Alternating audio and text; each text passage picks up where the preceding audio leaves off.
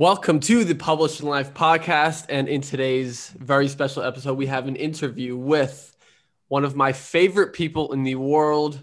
If you've been watching our YouTube videos, you're a member of AA, you know who this guy is. You probably love him just as much. He's one of the funniest people in the world as well. Ollie, what's up? Not much, mate.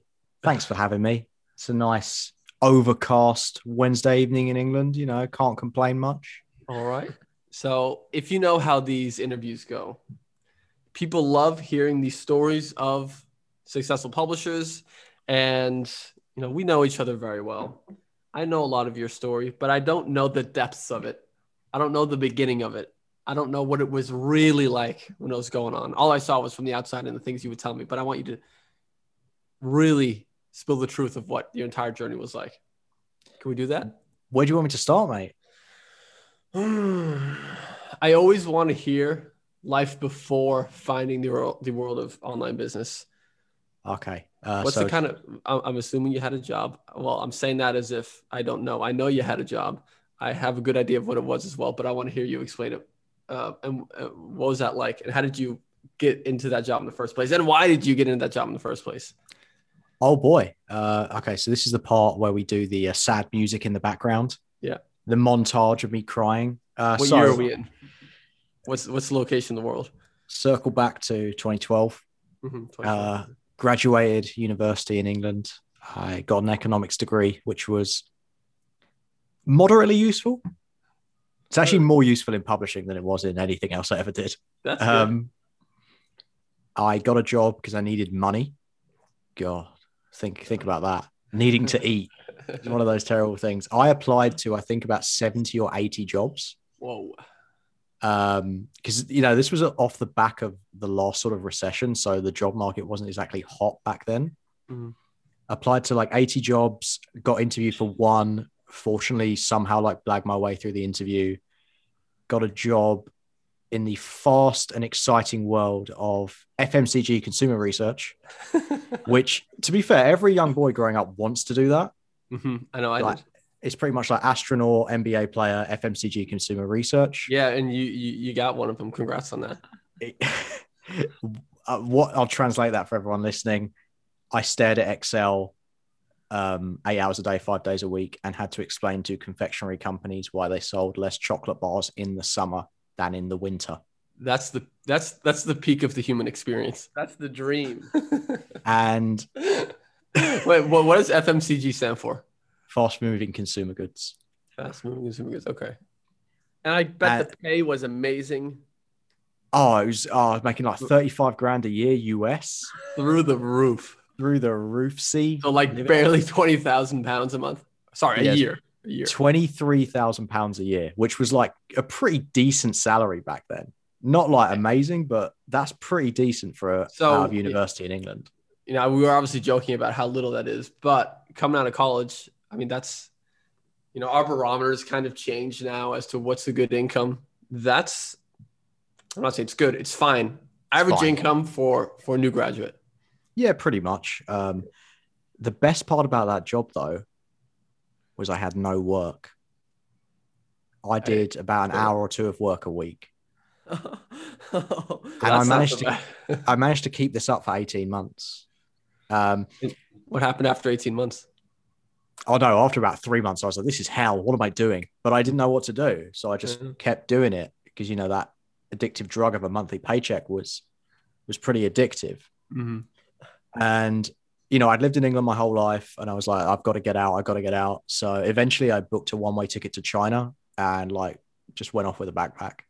Did you have some money saved up for that? Whoa. I had some money saved up. Like I was living with my parents at the time. I, you know, the whole idea of just like going out every Friday night and blowing your paycheck on crappy Booze. alcohol is kind of mhm. old. Yeah, you've done it enough times. Done it enough times. And so literally all I did for like the six months before that was go to work, go to the gym, go home, do nothing else. Yeah. So, uh, quick question, kind of similar to what we did. We kind of out of nowhere traveled to Thailand, just dropped everything, and just kind of want to see what that life was like. What made you go to China of all places? And then, did you have any? What are you gonna do for money? What were you, What was going through your head when you left for China? I was gonna leave for as long as possible. So I just wasn't going to spend any money. Mm. So I hustled my way through Asia. That it was like 15 months it took to blow. I had like 10 grand saved pounds. So what is that like 13, 14,000 US? Oh yeah. Wow. That I lasts. would- that- see, that lasts a long time in Asia. I was living super cheap, staying in hostels, like working odd jobs to get by. Like it was a blast. Like it, in terms of pure unadulterated happiness, definitely the happiest time of my life. Oh, I, Dude, I, I I have the same experience. It's the first time you go out and you explore the world in this way. No matter what you try to do again, nothing can ever match that first taste of complete freedom to do whatever the fra- whatever you want, whenever. Uh, It it's was just so you know much fun. when you make a Uh, decision, the only uh, you know thing you're thinking about is what do I want to do the most right now? Okay, that's the Yeah. thing I'm gonna do. Yeah, I, I agree that, you know, because it was your first go around, there was something special about that. But just in general, going out and traveling and just doing whatever the hell you want gets you so much more ex- life experience and happiness out of life than just like um, trying to make as much money as possible and things like that. Like That's why that that's that's not always- actually what what like makes you experience and feel life. Mm. Things like going to China and then 12 months just living that life. That's what really uh it, it's hard to put into words even. That's why I always suggest if you had the opportunity to, go travel. I know Oh, I. I, I I identify as a person that likes to travel. A lot of people don't. Even if you don't, try it. I think you're you won't regret it. Even if you you miss home and whatnot, you're not gonna regret it. And all Yeah, you like, the need is five is- grand. All you need is five grand, and then you have six months to do it. Oh yeah. Like it's funny as well. I would meet people and they'd be like, "Oh, you know, I'm traveling for four weeks or six weeks, and I'm going home." And I was like, "Uh, yeah, I don't know when I'm going home." And they're like, "What? What do you mean you don't know when?" I was like, "I don't." What really hell are you talking plan." about, mate? How's that possible? How's that possible? It's funny. Like most people you meet are British, so Brits and Americans, we we get around. But So the, go ahead. they- you know, it's it's definitely like an eye-opening experience. You see so many things. You leave your comfort zone. You also like, I think, a really underrated part of traveling. Maybe you guys didn't get this as much because you were always together, but just spending time by yourself is so valuable because you actually understand like more about yourself as a person. And especially now where like we're in this world where, you know, you can spend 24 hours a day connected to something Mhm. you know you're on your phone or you're on facebook talking to people then you're then you're at work you actually don't get any time by yourself but when you travel for like a long time you get so much time by yourself and you understand a lot about who you are as a person Mhm. Yeah, I'll be honest. I, I haven't experienced that because I've always been a Christian and I've done anything to not have to be be alone. nah it's it's super interesting actually you will you will learn so much just about like who you are and also like really what what is important to you and even after the 15 months were done i was like i didn't want to go home the only reason i went home is because i had no money Yeah. So, then when, you when, you were can I ask a question, Rasmus? Yeah. When you were traveling backpacking around China, did you go to any other countries or just China in that period? Oh no, I was in China for like six weeks, and I went to I went to North Korea for a week. That was mental. That's right. We could talk about that for a long time, but let's not. We do we could do a North Korea episode. Yeah, we'll have we can do another that. North Korea episode. Um, Uh, I went to let me think: Hong Kong, Thailand, Cambodia, Laos, Vietnam, Okay, Malaysia, so Singapore, the whole Philippines. Asia theme. Yeah. Okay. Went- during during that 15 month or 18 month period that you mentioned, did you ever think about like making money online and just the reality of it, or if it was even possible, or how to supplement your income, or how to continue doing this? No, I actually had tried before. I'll tell you my first online business if you want to know. I actually don't know if you guys know this. yeah, I don't know. No, I want to hear this. So, but real quick, like the crazy thing is, most people don't even know this world exists. Like to us, it's our everything. It's literally our u- universe. The only thing we know. Others don't even know that it exists. Yeah. Not even that it's possible or how real it is. That it even exists. That so that's just crazy. But anyway, Yeah. To add to that, actually, I was I went to the 10x conference a couple of years ago, and I was with uh, one of our friends Emeka, and we were in a bar, and he was like, "How many people here do you think have heard of Grant Cardone?" And I was like, none. None. Our world is so small. Yeah, Yeah. it's true. And yeah, I just thought that was funny based on what you said about like people don't know this exists. They absolutely do not. No, they absolutely do not. Uh, and it is I'm- crazy. Pretty Now sure let's- my mum still thinks like I'm a scammer. Not nice, yeah. Online, you must be doing something wrong. yeah. Yeah. You must be selling drugs. I can't understand it. It's not real. Doesn't Exactly. Work. Yeah. She knows the internet is for buying things, but she doesn't understand that people have to sell some of those things. We'll get Uh, we'll get to that stage eventually. Mum, I love you. that, that's funny. All right, what's what that was the first failed business venture you had? So back in the day, I used to post a lot on bodybuilding.com. Mhm. Uh, shout out to the MISC. If anyone remembers the MISC, there was a guy on there who apparently was making, he claimed he was making $70,000 a month by flipping Twitter accounts. So this would have been in like 2011, 2012. And all you had to do, this is this should have been the first red flag. All you have to do is it was put in a bunch of quotes into a piece of software, and then the software will tweet the quotes out for you automatically with like the relevant hashtags. That'll blow up your account. Then you can sell ads, and then eventually you can sell the account. That's Genius. So I had I had a One Direction fan account because that apparently that was a big niche. You should do banned fan pages. I can't tell if this is true or not. no, this is one hundred percent true Oh my god. because he had a Wiz Khalifa fan page that had like a million followers. In hindsight, probably wasn't even his. But this is what he claimed, and I This me really is like- for 2011. If you're talking about Wiz Khalifa and One Direction as like the biggest, oh yeah, biggest fan pages. the, you know, me being a naive 21 year old just wanted to get rich quick. I was like, yeah, I'll do it.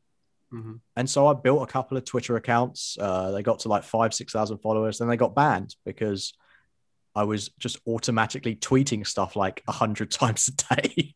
Shit, shit, shit. Bad business model, guys. Don't do it. That was my first first failed business. And then I didn't really do anything after that. Like I had a niche site that I tried to build myself, like literally writing the code myself. Sounds Um, unrealistic. yeah, it was. Uh, in four months, I put up one page. Amazing. But yeah, that probably from the, from like that point to actually starting a real online business was about four years. So like while I was traveling around, I had no idea how to make money. So I became an English teacher. Wow. So Oh, then you ran out of money, which forced you to Yeah. go back to the UK. What happened when you got back to the UK? I left within a month. I was like, I can't take this. This is horrible. Hmm. So how'd you have the money? You just did the online English teaching Yeah. to make money So- while you were out traveling. I had like two thousand pounds left. I was like, I, I'll just go and get. I'd rather job. be rather be homeless abroad than live here doing whatever the hell is going on here. That's what it was like. That's what it was like. I was like, I have to leave. I mm-hmm. cannot take this place. Mm-hmm. So where You know, did you go then? Back to Asia? Yeah, I went back to Taiwan, which was a great country. Mm-hmm. No one's been to Taiwan. Taiwan's great. Everyone Yeah. go Taiwan. Great place. So from this time in Taiwan until you first found out about publishing, like how much time is there in that gap? That's I want like to a see if I can fast forward without this being. Oh yeah, go for it. It was like eighteen months. Oh, okay, I okay. did that for a year, built up some money, started traveling again, and then the money started running low again. So I was like, okay, this is dumb. So how I did you don't- first? Yeah. Yeah. Can I ask a question? Everyone has like that moment where they discover that the world of making money online exists, that it's possible there are people doing it, and like it's this, yeah. Uh, there's this other dimension that I had no idea existed. How did you discover it? I so I was on Upwork at the time, and I found an article of this of this guy who's like how I make six figures a year as a copywriter. I was like, what what's copywriting? I, I read the article, and this guy was like, yeah, basically, I just get copywriting jobs on Upwork, and I can charge a hundred bucks an hour. I was like, what? Whoa, man! A hundred dollars an hour? you intensify your British accent when you're okay. yeah, when I get surprised, I, I get more British. And and I don't know what it was, but like, I was like, hang on, I don't think this guy's full of it. I think he actually is doing this. And the guy's name was Danny Margulies. Big up Danny Margulies, absolute legend. Mhm. And I bought his course. I bought a course. It was four hundred and ninety-seven dollars that I didn't really have. Ooh. and I made it work. And so for like six months, my income went up. And then I was like, hang on a second, I need to divorce my time from my work. Mm-hmm. So I started searching passive income. Income, baby. Mhm. Wait, you so- said baby so- on the so- end too, right? When you searched it. So you are now making your own money doing copywriting freelance Yeah. work. Okay. And how much like were you able to make? How much were you able to make doing that? Just provide context of everything. I'd, I'd like to hear how much you were making at every stage. It was about $4,000 a month at that point, Oh, so a lot. which in Asia is huge. I mean, y- I mean, you are in the top one percent in Asia. Oh, Making yeah. And You were probably working a lot doing that. Is that right?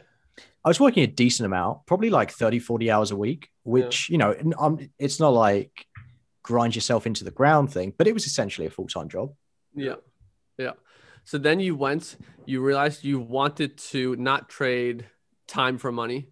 Yeah. You so you searched passive you just searched passive Lit- income online and then Literally passive income on YouTube. And the baldy guy came up. The yes, baldy guy.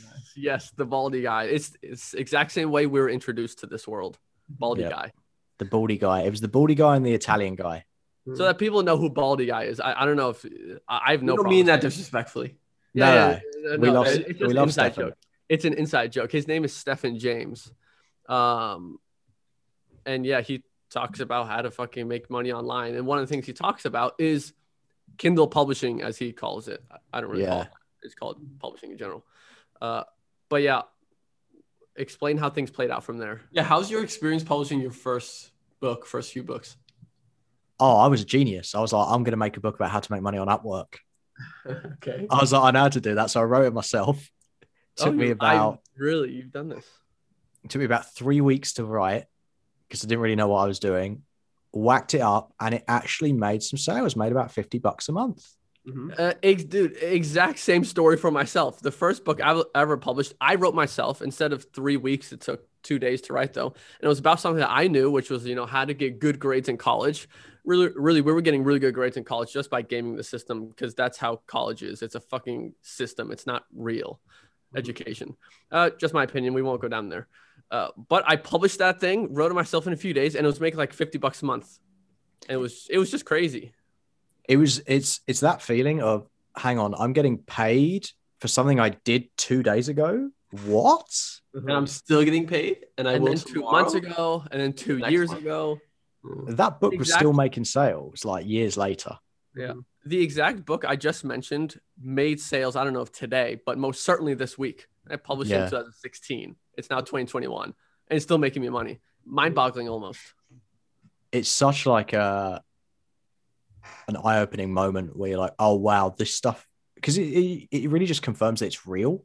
hmm Because so many of these these ideas, you want to believe that it's not real. Because you know, I didn't have the best financial education growing up. It wasn't particularly bad, but like I didn't read Rich Dad Poor Dad or any of those books. Like, I didn't really understand how the world worked. And once you see it and it's real, you're like, oh, I can just do this more and make Yep. more of the money. This is kind of cool. Yeah. Yeah. All under the condition that you actually do it. You yeah, actually you gotta do it. Unfortunately, yeah. I always say I wish there was a a th- magical third option where you could pay someone else to do it for you. Well, well, you didn't have to pay them. You didn't have to pay them, and they'd do it for you, and it would just happen. That's what people want. Yeah, too bad. Isn't that's that called unemployment? I think that's another way of saying it. I think Get paid maybe. for doing nothing. Yeah. just get paid for doing nothing. Um, and this is actually how I met my good friend Christian Mikkelsen because we were in a Facebook group together, and this dude was was crushing it. He was making like six grand a month. I was like, oh my, oh my god, Oh my god! was it. Oh my god! this was in the middle of 2017. So we were in the same Facebook group together, and it was just Christian, just just Christian. It was only Christian in the Facebook group. I didn't. was exist. I didn't me. exist back then.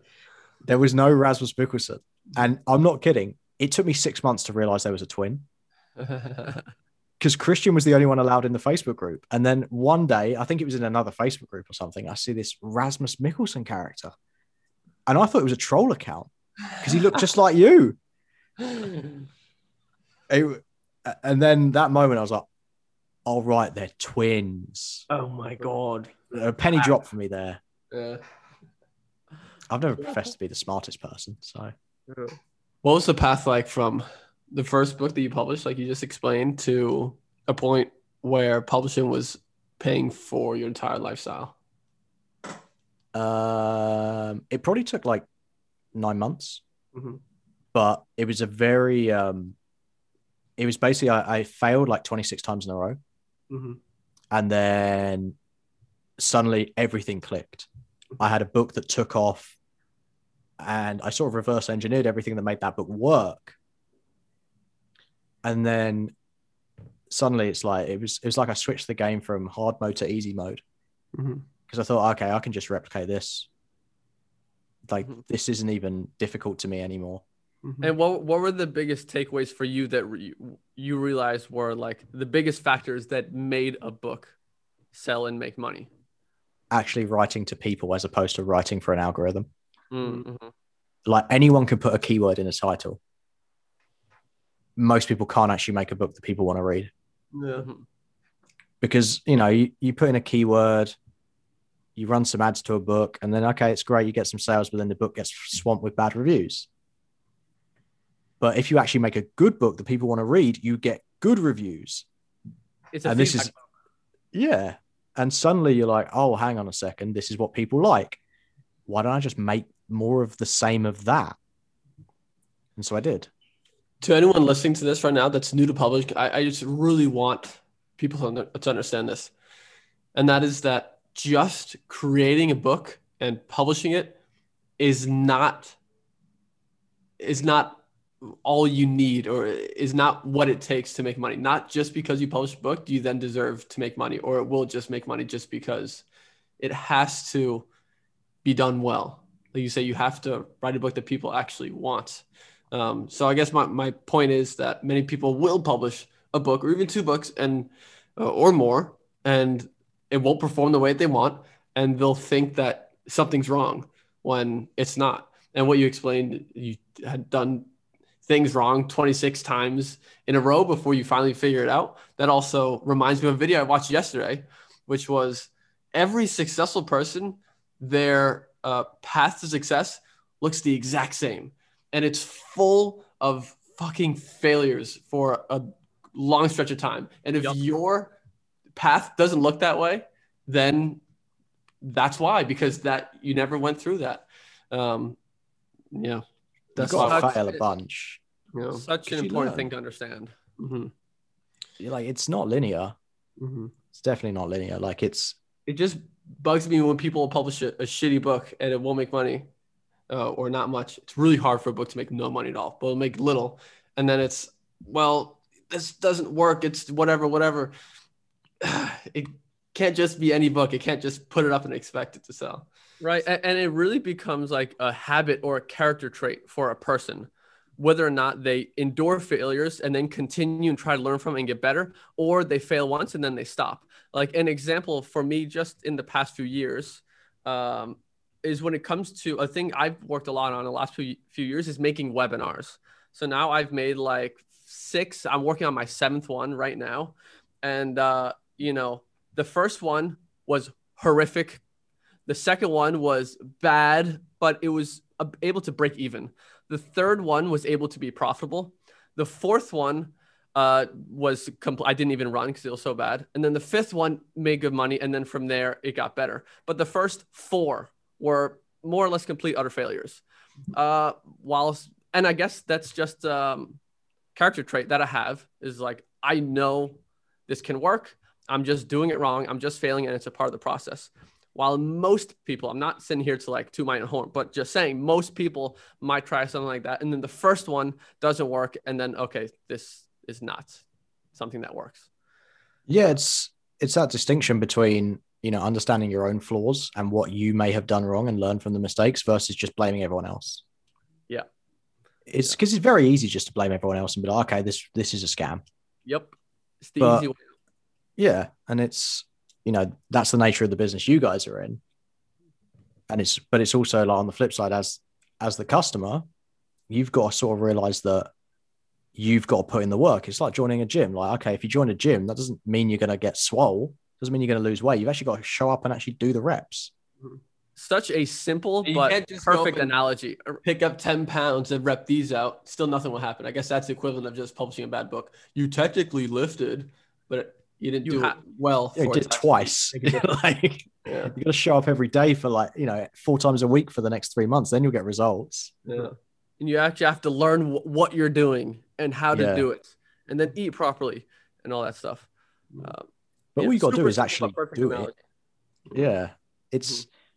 I always I always say like this business is actually very simple. It's not easy, but it's very simple. very simple no that's perfect yeah right it's not easy but the simplest almost can't imagine something more simple And then I want Um, to follow it up by saying nothing that can change your life in such a way is easy. If you if, if you're not gonna uh, get started with something until you find something that's easy, you're gonna be searching forever because it doesn't exist. No, absolutely. Yeah. No, no, nothing at all in life is easy. I heard this yesterday um, from a guy named Myron Golden. Um, he was just talking about how, you know, working a job is hard and not easy. Having your own business is hard and not easy. But one is hard on the front end and easy on the back end, while one is eas- easier on the front end and just really bad on the back end. So it's just Yeah. like choose your hard and uh, yeah, uh, it's just it's interesting. Can I Yeah, can I say you- something now? Whether you do it at a job on your own business, you got to work hard regardless. So let's Yep. at least do it towards something that's gonna give you a much better outcome, which is owning your Yeah. business. Uh, uh, Ollie, the first memory I have of you, not the very first one, but one of the fir- the first distinct one was a picture of you riding an ostrich. yep. Yes. Yeah, and you being on the thumbnail of one of Emeka's videos, riding an ostrich, and then it says like fourteen thousand dollars in one month Yeah. from like I don't know, fifteen books. I think that's what it said. I don't Wasn't that many? Uh, know. Uh, fifteen or so. that was what I remember. That was like, oh my god, Ollie He's is rich, living the dream. Whoa. yeah. I was still I was in I was living in Vietnam at the time. I think my monthly expenses were about a thousand dollars a month, and I was making all this money from books. And that was the first time in my life I'd had like serious disposable income, yeah, yeah. and I I was like I don't know what to do. In Vietnam, it's hard to spend that much money. Unless It's so hard to spend that Very money. hard, very hard. Yeah, You can't So- even find things expensive enough to spend it all. So, uh, how, how did you get to that level, fourteen thousand dollars in a month? Because I'm pretty sure that went pretty quickly. You know, getting to that level, just from what I was, uh, I think I said you got there in like twelve months or something. And if you got to the five six k range in nine months, yeah. doubling must have gone quickly. Was it a, a lot of it from one book that took off, or how did One how did you get to that level from five six k a month to fourteen? It went from like it went from four to eight to eleven, back to six, and then one book took off and got to like fourteen. What was different about this book? What was different about this book? It was a very, very, very, very, very, very good trend. Yeah. Mm, okay. It, was short lived, right? That was Like not- I was super short lived, maybe like three months. yeah. I think I know what this trend was. I'm pretty sure I know. Yeah, you probably did. No, I don't think I do know. Yeah. Let me tell But um, yeah, it was it was because that's the thing. Like, and you're not supposed to say this out loud, but there is an element of luck to all of this. Mhm. Being in the right place at the right Ollie, time. shut up! Don't. And, No, Like, but Nah, you that know, of course there is. I, I think it's important to acknowledge that because it's but also I wouldn't have been able to capitalize on that if I didn't have the previous experience of publishing. So it's not blind luck, Mhm. it's having the ability to capitalize on a trend. Mhm. yeah. There's obviously no denying the luck, no denying that luck exists, but luck is uh, you can't count on it happening. You can't. Definitely don't count on luck. That's like the number one way to get No, broke. lo- and there's luck- and there's many people that won't uh, have that encounter, or and from the outside it'll look like it, but then it's that cliche quote: "When preparation meets opportunities, when you get luck," or something like that, which is kind of true. That sounds like an Alex Kerr quote. yeah, yeah, quoted by Alex Kerr. luck luck is like a multiplier. Mhm. Yes. Multiplier. So if like you're not doing anything and you get lucky, you're still going to be doing nothing. Mhm. Yeah. You still you won't get anything. And I was listening to a podcast with Naval, and he was describing like the four types of luck. It's like one is blind luck, um, one is you being in the right place at the right time, and then another one is essentially what you just said, Rasmus, about like preparation and opportunity. Like you've got that skill set and background information, and then you stumble upon something. Now all of a sudden you're getting super lucky all the time, every month. Yeah. Got lucky again, got lucky again. Just keep getting lucky. Yeah, crazy. Mhm. What's the fourth kind of luck? I can't remember. We'll have to edit it in in post production, lads. I feel you're getting into too much detail when you're talking about the different kinds of luck. nah, I love that stuff, man. Naval's a G. I'm never gonna never gonna doubt Naval. So, what month and year were you at, at, at this point? You know, 14, your, your, your book took off 14K a month. And then what happens from there? Uh? Where's your was- head at? What are your thoughts? I just take me through the experience that you're going through. I'll be honest, I was very uncomfortable because I'd never made that kind of money before. Yeah. I was super uncomfortable. But did you Um, feel guilty because of how much money you're making? No, I didn't feel guilty. Uh, I just was literally, sometimes. I was uncomfortable with just that amount of money. Yeah. Like I'd never, I didn't really know what to do. Mhm. So I was like, pretty much, I spent my days panicking, thinking, how, how am I going to grow this money? Mhm. It's like an entire day feels like it's a year long because you just have like so much time and so much opportunity. Uh-huh. Because especially if you come from that like deprivation mindset, and you know, I was essentially paycheck to paycheck or just fighting my way up for the previous like four or five years at that point. And to finally be in a part, place where you can breathe is super unnerving. This was in March of 2018. March 2018. Yeah. Okay. Yeah. And, And, then after that, everything just slowly kept going down. slowly kept going down. Not- what not- were you doing? Were you publishing new books? What what were, what was going on? Uh, I was publishing new books, but I got distracted. You know, what? different opportunities, different niches, instead of just going hard on what I had, because that would have literally been too obvious. I double down on what's working. That is always Yeah. the answer. That's the biggest, like, if you've got something that's working, just go super hard on it. Look, I, I made the exact same mistake myself. Start pub, you know, with publishing in 2017 was when I first started getting some traction, you know, and it could actually like pay some bills. And then, like, I remember like making five thousand dollars in a month in royalties. Uh, and then, you know, I want to get it to 10k really desperately. So then I thought, yo, if I can make 5k a month from my books, and then I can start an Amazon FBA business that's that also makes five thousand dollars a month. Put that together, that's ten thousand dollars a month. From That's way perspective, easier than So simple. publishing, Apparently, It's the most retard. Ooh, I can't say that. It's the most. Last one was Fuck you. You can say it. You can say whatever the fuck you want on our Whoa, whoa. podcast. Whoa, I'm Don't It's you the ever say most- you can't say something? It's the most Our reversible. Way of thinking. Way of thinking. What did you say? Most reversible. From this perspective, though. He was going to say he, the most reversible way way of thinking about the problem. Come on, no, we're not giving in to this stupid bullshit. we're not. No, stop it. So, uh, Our director of HR is just off camera, like I, c- I can feel a red dot on me. yeah. So, uh, yeah, you get stupid, or just you are. Everyone is just stupid. And, oh yeah, uh, you just You don't know any better. Distracted. You don't know any better. You don't yeah, because you you know you buy into the whole like seven streams of income thing, and because you're Yeah. dumb, you actually don't know what that means, and you think that means starting seven businesses. Yes. Yes. Instead of just having seven books that all make money. Exactly. Instead of just doubling down on what works, you're like, hey, let's just do some new things. Mm-hmm. And yeah. So you know, So- I make I make the stupid mistakes. Mhm. If I may, can we fast forward a bit to Go.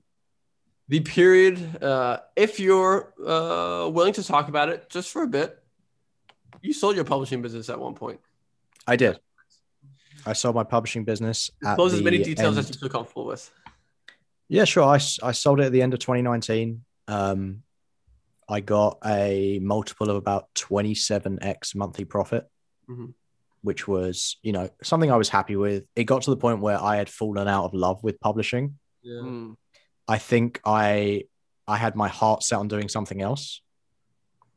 Not And so I wanted cash flow. Mhm. You know, So I- you got yeah got got a big payday there, and then you did explore because I remember this vividly that you did explore something else outside of publishing. Oh, this was the worst thing I've ever done. Yeah, and right, you always think grass is greener on the other side. You always think that, and you know maybe sometimes it is, but in this case, it was not. Most certainly. Um, yeah, I started a marketing agency, wasted nine months on that. Um, every day was miserable. mm, You you I also talked about having a. Crazy. I'm sorry, to interrupt. No, go go go.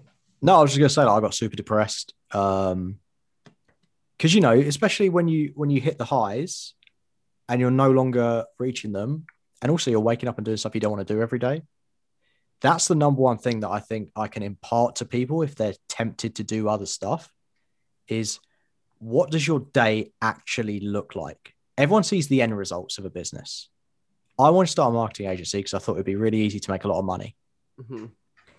what I didn't realize, probably stupidly in hindsight, was that I what I'd done is traded in my business for a sales job. yeah, selling yourself. Yeah, that's that's, that's what owning a marketing agency is, and you know it's it's obvious now in hindsight, but I just wasn't thinking like that. Yeah. I didn't have the awareness to do it. Yeah. So, yeah, I wasted nine months. So that was end of 2019 and into early 2020. Yeah. So probably like mid 2019 into early 2020. Okay. Then what happened? Uh, that big cough happened. You- yeah, were you in Bali when that shit went down? No, I was in um, I was in India seeing one of our friends Suraj, Mm. Shout out to the Indian legend. shout out to the Indian legend Suraj. Um, and so I got on a plane to. I was going to go to Vietnam, and then when I landed in Vietnam, within like two days, all the flights out of the country had been cancelled. Yeah. So you were stuck in Vietnam, I was stuck in Vietnam. literally It was super weird. Like everything was closed. And like I've been in the country like two days. I'd lived there before, so it wasn't like super unnerving. But at the same time, you're in a country by yourself. Everything's closed. You don't understand what the rules are.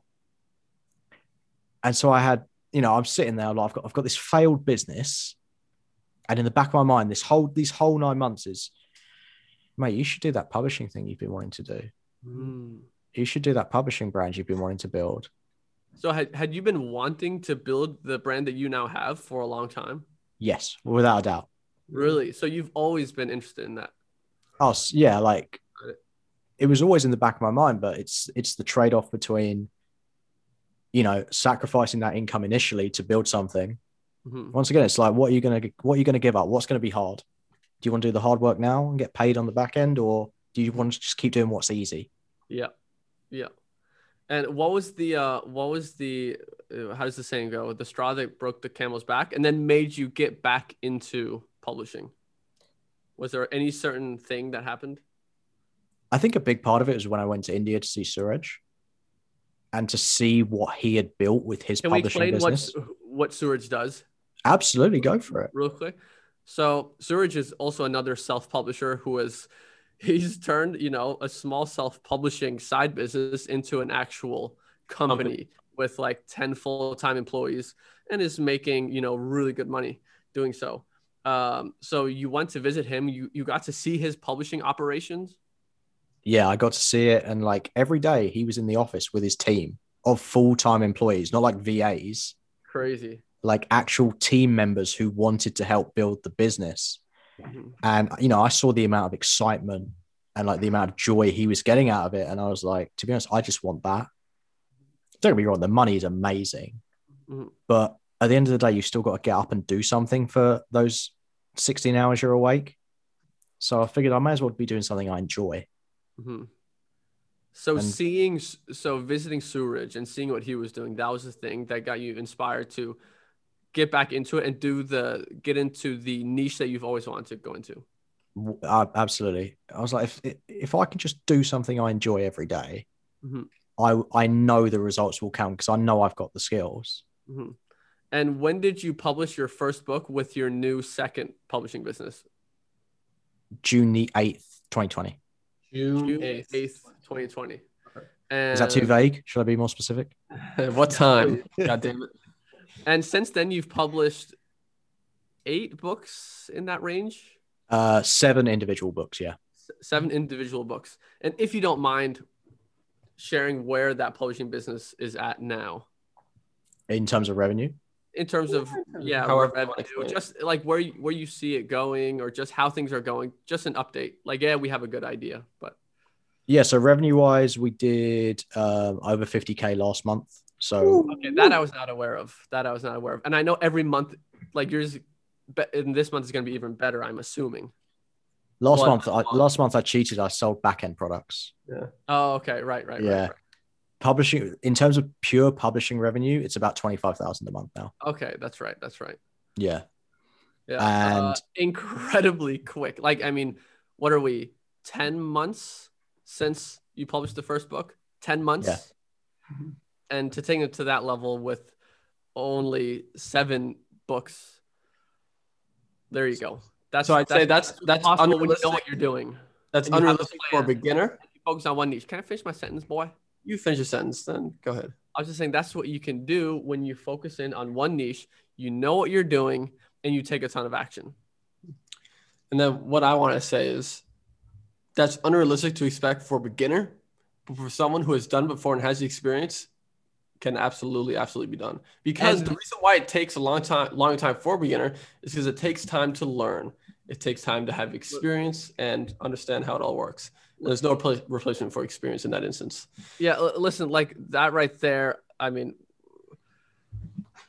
And you can do that again and again and again because you have the skills now. Yes, that's why the knowledge and the education of how to do the thing, in this case, make money publishing books, is the core foundation, most important factor in this whole thing. Not how much money you have to invest or who you know, it's what you know and how to actually pull it off.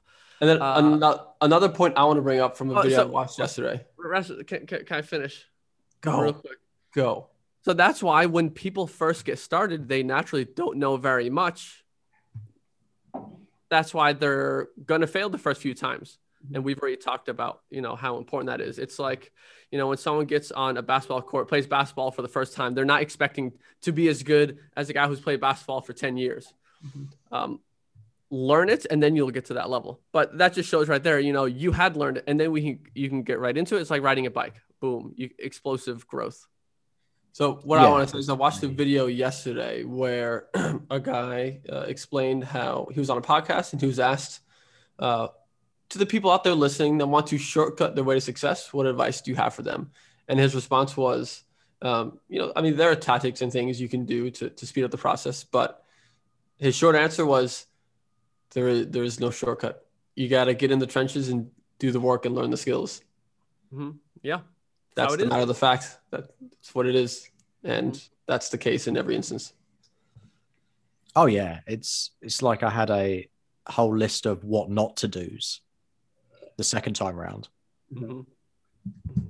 Yeah, so there's something I want to add to this, or just Alex throw. has been here the whole time. Yeah, no, yeah, I've been here. I've been listening.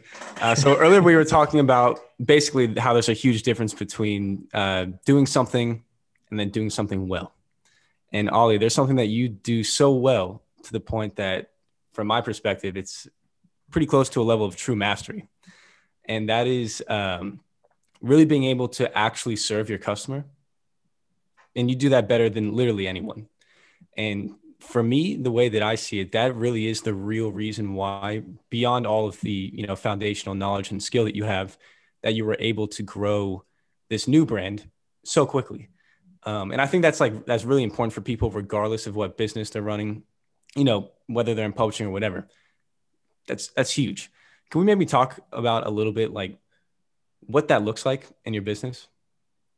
Uh, yeah, sure. Uh, I- think the biggest thing is being angry with all the other options out there and wanting to make something better. Because if you're really interested in a topic, there's certain parts of it you think are really stupid. You know, certain ways that everyone does something, you're like, why do they do it that way? It doesn't make any sense. This is dumb and wanting to make something better or like a process that you think has to be improved. Like, say, the the one I always use in my niche is books always give abstract examples as opposed to using real examples. And that really annoys me. I'm like, why are we using abstract examples? Mhm. Like just just use real examples. It makes way more sense. Mhm. And it's just little things like that. They all add up. And it just it adds up in just wanting to make a better experience for the reader. And it's that I always go back to this. Um, there's this Sam Ovens video I love, Mhm. and it's the one where he talks about eating your customers' complexity. Ooh. I love that video so much because it's like, okay, your customers have tons of complexity in their lives right now. The more of it you take off them and you take as your responsibility, the more you will be rewarded. And that's how I see it. Like any like process they have that I can make easier, or any way that I can take something that would usually take an hour and do it for them in 10 minutes. It's that level of care and attention that really like moves the needle in your business. Because the fact is, most people won't do that because it's hard. Yep, hundred percent. So can I ask a question?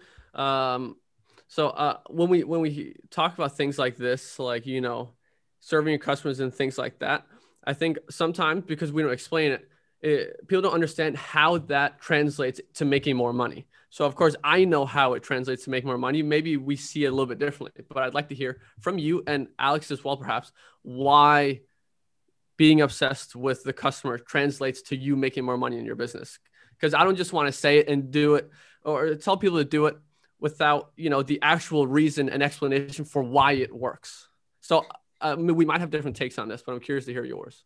Let's think about what the word customer actually means. Like, customer, they make it a custom to buy from you, they do it more than once. Mhm. Like, you don't really have a business on Amazon if you don't have a way to get people to buy multiple books of yours. You just sort of have a traffic source. Whereas if you actually look at it from a perspective of, hey, here's this one person, how can I get them to buy 10 of my books? And then another product I have. And then can I introduce them to another product that's great and they'll buy and I'll get a commission, for example? Instead of just thinking, how can I sell this book a lot, is how can I get to this person on the other side of the screen and solve as many of their problems as I can? Because that translates as them giving you more money Mhm. and giving you money more often. Mhm. That's why Amazon's like one of the biggest companies on earth because I give them all my money all the time. yeah. Yeah. Yes so definitely. Um i have a little bit of a of a different take on it. So that is 100% in one way. Now i also want to say like what serving a customer means in this case is the content of the book itself. Um and it results in repeat customers aka more income in that way the way i see the strongest direct uh, correlation with how much money you make is the feedback of the public feedback of your books, aka the reviews of your books. So if you're serving your customers, you are going to be getting good feedback, good reviews. Good reviews lead to more people seeing your books, more people that see it buying your books, and then you activate the positive feedback loop. So Yeah. um, that is where uh, like I just want to explain to people why why caring about your customers results in more income. Um, and those are two elements right there. Um, It's so weird, right? Because in offline business, this stuff is like r- really obvious. it's taken for it's just it's obvious. You don't even need to say it. But as soon as you put like a platform like Amazon in between everything, we get so hyped up on algorithms and keywords and like like tactical stuff. We forget there's actually like a human being on the other side. Yes. and that human being is going to have an opinion about your work and they can give you feedback they can either say this was the worst book i've ever bought i would have rather lit my money on fire or they can say this was amazing like this is the best 1468 i've ever spent Mhm. So is Yeah, that what you price all your books at? Is that what you're saying? Price my books at 1468? Is that what I do? that's the secret Okay. that's the big secret everyone wink quick nudge nudge Uh, oh, remember 1338? That was the magic. 1338 big up 1338 shout out to italians Oh, I completely forgot about that. That don't was have like any the magic number. I don't know That what was the a- was. that was a game changer because Yeah. we suddenly got royalties that went from three dollars to six dollars, and we're like, whoa, we're rich. Whoa! And then you go to sixteen thirty eight.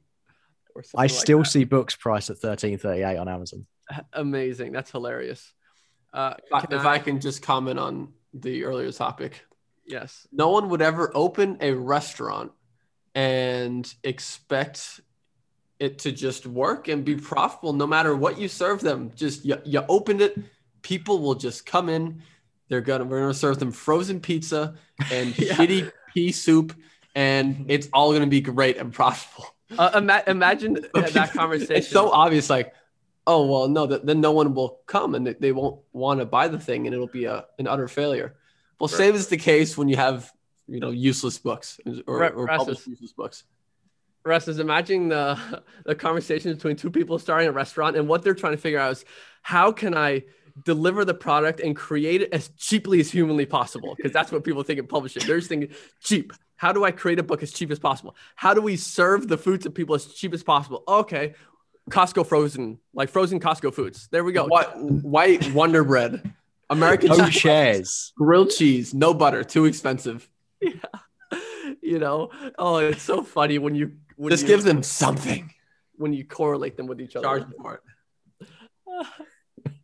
that's funny. That, but that's basically what people are doing. But it- they're yeah. treating it like a business with people on the other side. They're treating it just as, how can I make passive income online with investing okay, as little as possible? Sorry. Please stop. Please stop doing impressions of me.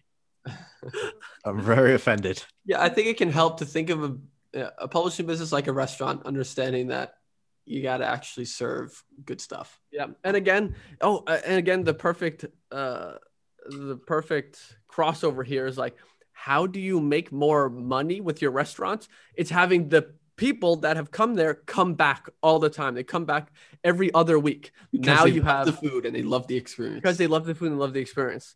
Like that is how you get continuous customers. I like Okay. this analogy. It's easy to understand. It is, it is easy and very simple. Can I uh, transition into the last topic or question here? Please. Uh, and it's all about Ollie. And you know, uh, my question is, what are what's in the works for you right now, and what's your plans for the rest of 2021? How many? We have like seven months. Yo, we're almost halfway through the year. Seven months left.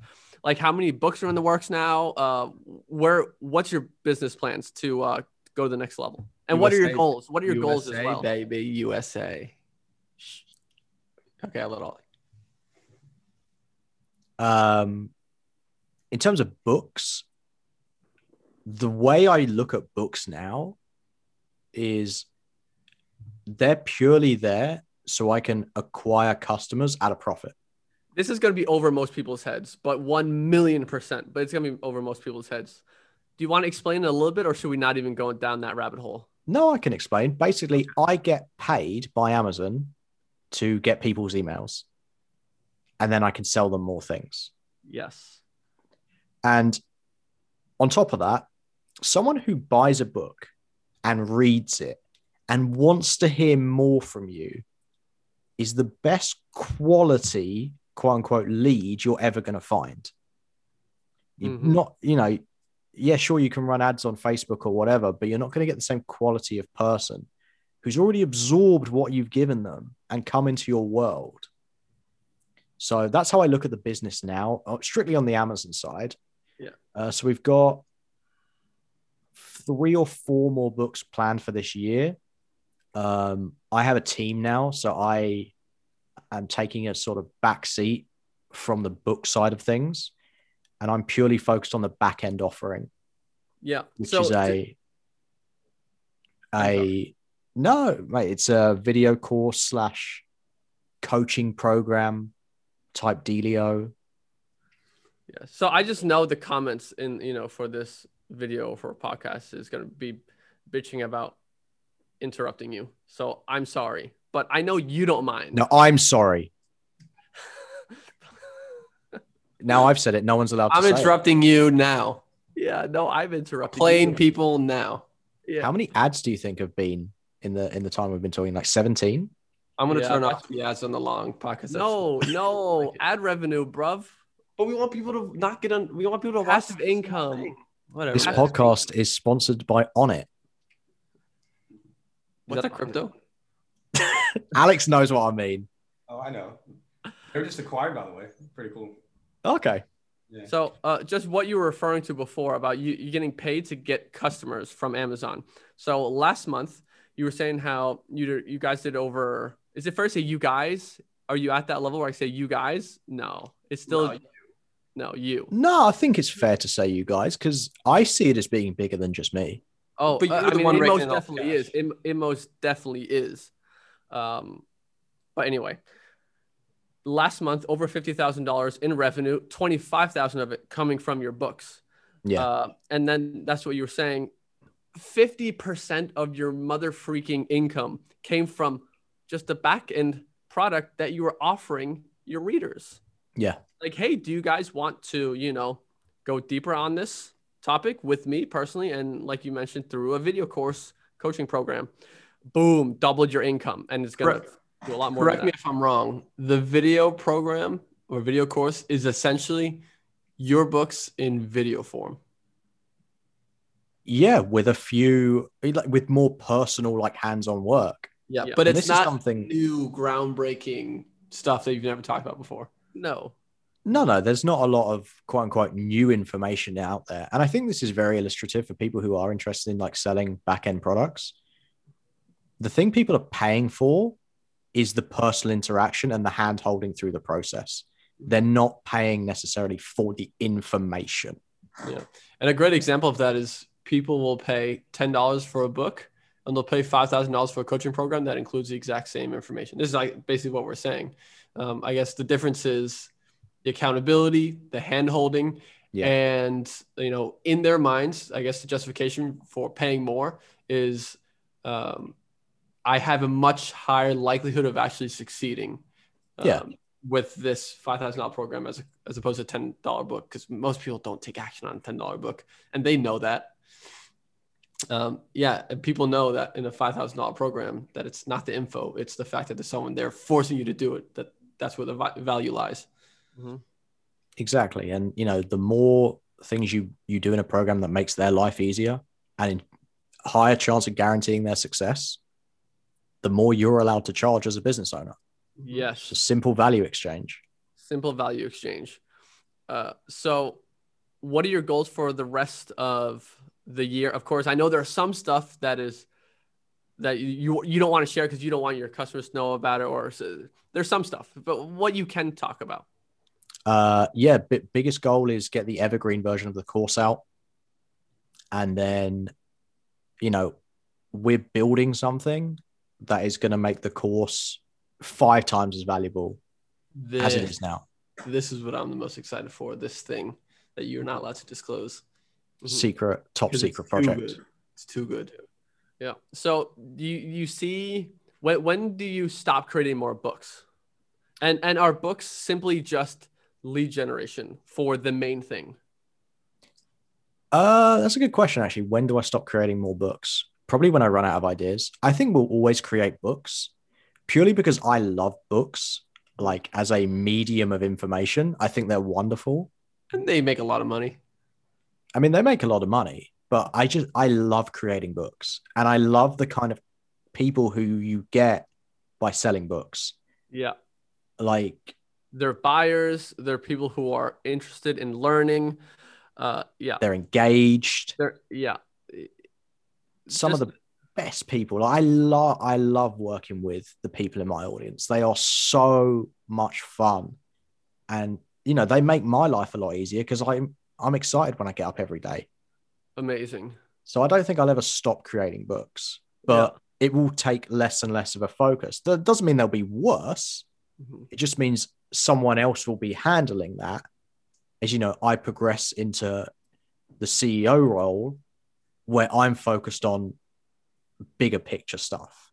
hmm hmm Um, do you have more to say on uh, on this? On what your goals are? You know, nothing, nothing big. Just disrupt the industry forever. yeah. Yeah. Like I can't see this as being something I don't do for the next ten years. Yeah. Like a lot of we we've talked about this a lot as well about you know whether you want to have like a lifestyle business or you want to create something really great. And I've had a lifestyle business and it was fun. Don't get me wrong. You know, I had a lot of fun traveling around, I had a lot of fun living on the beach, hanging out with you guys, going going to crate every Tuesday. Shout out, Craig. But I'm still gonna start crying, Ollie.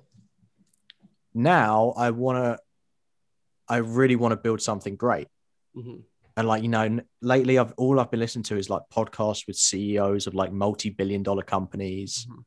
And they're talking about the stuff they want to do and how they've achieved it. And I'm like, I want to do that as well. You know, there's a Um, group of people that I want to do that for. Mhm. Something big, big. Um, yeah, no, it's gonna- yeah, it- it's gonna be crazy to see everything you're gonna do is technically gonna be built on the back end of selling ebooks. Well, print books, just publishing books. Full credit That's to where- that's AIA. this thing started.